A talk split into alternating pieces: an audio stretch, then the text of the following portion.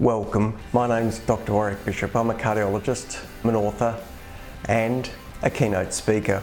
I'm CEO of the Healthy Heart Network. I'm all about trying to help people live as well as possible for as long as possible. Heart disease is huge in Australia. Every 20 minutes, someone suffers a heart attack. Most of these could probably have been avoided if only we knew what to do. This podcast is all about helping you understand blood pressure, weight, cholesterol for better health. If you enjoy this podcast, I would be honoured for a five star review. You can share it with your family and friends. It may well save someone you love. Hi, my name's Dr. Warrick Bishop, and welcome to my podcast and videocast station. Really appreciate you tuning in, and I hope I can give you something interesting to listen to today. What I'd like to do is share with you some of my learnings from Cardiac Society Australia New Zealand general annual general meeting and uh, scientific meeting that was held in Adelaide in August 23. Well, there was plenty of stuff that uh, popped up that was absolutely fascinating, and I'm pretty keen to share it because, well, it was just super interesting. So, let me dig out my bits and pieces and run through a couple of little snippets that I've made notes on and I would like to share. The first was from a presentation that was given in a session titled Clinical Presentations That Worry the Cardiologist. And this particular first uh, topic that I'll speak about was presented by Raymond Sy from Victoria, and he was talking about a condition called long QT. Now, that probably means nothing to you, but let me refresh your memory. If you've ever heard of me talk about ECGs or anyone else talk about ECGs, you may well be aware that when we talk about ECGs, we talk about the electrical characteristics of the ECG in a way that the first bump is referred to as a P wave, then the next downward and upward and downward deflection is referred to as the QRS complex. And then there's another bump where all the electrical activity is pretty well getting back to where it should be. That's called the T wave. And then until the next heartbeat begins, which is another P, there's a, a if you like, a, a, a neutral line. We call that an isoelectric line. So, what I'm talking about is the QT interval, the distance between the spiky bit and the end of the T wave, which is the heart repolarizing. And that distance gives us some idea of the length of time that it takes for the uh, currents within the cells of the heart to move around and uh, equilibrate over the membrane. Well, I'm not going to get into the details of the lengths that we worry about, other than to say that around about 450 milliseconds makes most cardiologists look a bit concerned in terms of the length of that QT. And the reason why we get concerned is that we know that there can be risk of sudden cardiac arrhythmia as that QT interval lengthens. We know that greater than 500 milliseconds is really very problematic and certainly concerning. The trouble with QT, though, is it can change during the day, from day to day, and at different and in relation to different circumstances in an individual's life, which makes it super complicated. So, Raymond in his presentation was saying that one of the ways we can get around this is thinking about stress testing and looking at what the QT interval does when patients are Firstly, standing as part of a stress test, but very importantly, looking at how the QT interval changes during the recovery period. The long and the short of this QT syndrome is it can be implicated as one of the causes of sudden cardiac death within families. And if there is a concern, it's a simple test to get a feel for whether that QT interval is long or not. Most algorithms automatic reading algorithms on modern ECG machines will give you a very good idea as to whether that QT interval is prolonged or not, and it'll also calculate a QT interval that's proportional to the rate that the heart's beating, because as you might guess, the faster the heart beats, the shorter the QT interval has to be. Well, having said all that, one of the other interesting things that Ray spoke about, and this is probably not for general consumption, was that there's a difference between the beta blockers used. Now, I'd always thought that something like metoprolol might be ideal, but that's a very cardioselective beta blocker, and his recommendation was nadolol as an alternate agent, something that was more broad based in terms of its beta blocking action. Importantly, he suggested that seeking medical advice and guidance from experts in the field who were involved with centres that specifically cared for these sort of patients is a pretty sensible thing to do at an early stage, and I can't help but agree. What I'd also like to talk about is a very nice presentation I went to by one of our colleagues here in Hobart, a uh, James Sharman, who actually presented the Gaston Bauer Lecture.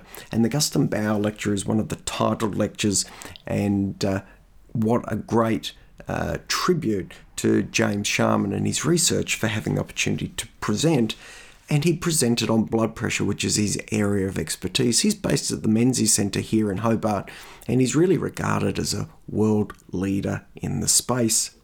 Well, James shared a blood pressure odyssey, talking about not only his own journey towards finding out about blood pressure and understanding blood pressure more and more, but really also talking about the science, the medical community, and how we've observed blood pressures over the years, and very importantly, this concept of central blood pressure and trying to understand if we can tease out what the blood pressure centrally, and that's within the aorta, if that's different to what's measured at the arm, what clinical significance does that have? Well, at the moment, I don't necessarily um, have a really good answer for you in that space, but one of the things that James flagged that I did want to share was that in Australia, currently at the moment, only 5% of home blood pressure machines have been validated against a standard, which I thought was absolutely astounding and really, to a large degree, makes us, well, makes us have to wonder how reliable those home blood pressure measurements are. I guess my take home from that for those who are listening who may well have a home blood pressure monitor is a machine that's not being calibrated or validated to a standard may have some benefit if it continues to function at the same level because what we can use it for then is a comparator of an intervention before and after. So, someone who's got a home blood pressure monitor may be commenced on a therapy, and that individual may then be able to document quite clearly that their blood pressures have dropped compared to prior. They may not be purely accurate measurements because the monitor has not been validated properly, but the comparator of before and after may certainly be valuable, and that would be information that I'd be interested in. Just on that note, when it comes to blood pressure, if you've listened to any of my other podcasts, you'll know that I think it's super duper important, and I tend to go to a 24 hour blood pressure monitor as a gold standard to really help me understand what's going on with my patients over a 24 hour period. That gives us an idea of response to therapy, whether the blood pressure drops, how soon, how quick, to what degree, but it also gives us a really nice insight into what happens overnight. And this sort of information is super valuable, together with an identification of blood pressure that fluctuates a lot maybe people who have intermittent episodes at work where they're really very stressed. All this comes together and gives a great picture for someone like me trying to figure out the best way forward for an individual with their own blood pressure. One of the other things that James shared, and this is absolutely critical and flows on exactly from me talking about using these 24 hour blood pressure monitors as a gold standard is that only 32%, one third of patients who have high blood pressure, have that high blood pressure adequately controlled. Now, that, to my mind, is appalling. That 60% of people running the risk of increased stroke, increased heart attack, increased atrial fibrillation, cardiac failure, renal failure, and we've got data now that tells us it raised blood pressure even drives dementia. So please, if you have any concerns about your blood pressure, get it checked out. And if there's still any uncertainty whatsoever, get a 24 hour blood pressure monitor or ask your GP to organise that through your local cardiological service. It's a super helpful, um, super helpful set of data to help guide your best therapy into the future. I'm going to finish off this podcast with a quick comment on the complexities of pregnancy.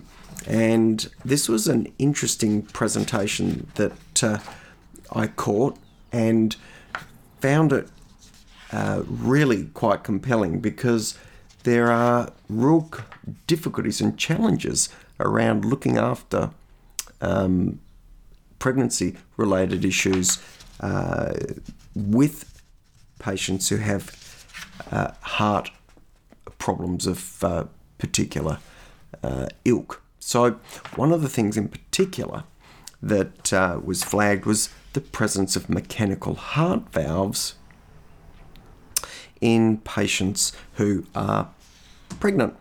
And you may not be aware, but mechanical heart valves require full anticoagulation, and we use warfarin for this. Warfarin, that blood thinner started its life as a rat poison.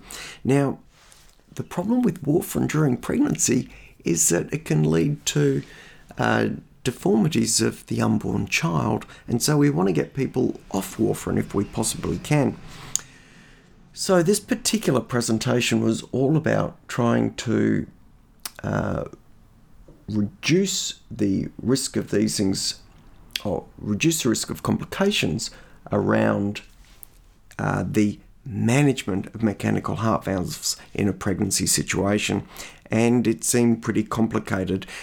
Often we think about just swapping people over to low molecular weight heparin or subcut that's into the tummy or under the skin injections of heparin to thin the blood. But this has to be done in a very controlled and a very careful way. What uh, what I learned was that if we are going to use low molecular weight heparin for mechanical heart valves in pregnancy, then we're obliged to test anti 10A levels, which give us a, a very clear indication as to whether we've got the anticoagulation level right or not. And this is super important for mother and child. But it turns out as we get to later in the pregnancy, low molecular weight heparin, which has really quite a long half life, isn't the best option for the time of delivery. We're still not able to use warfarin because that has a long half life as well.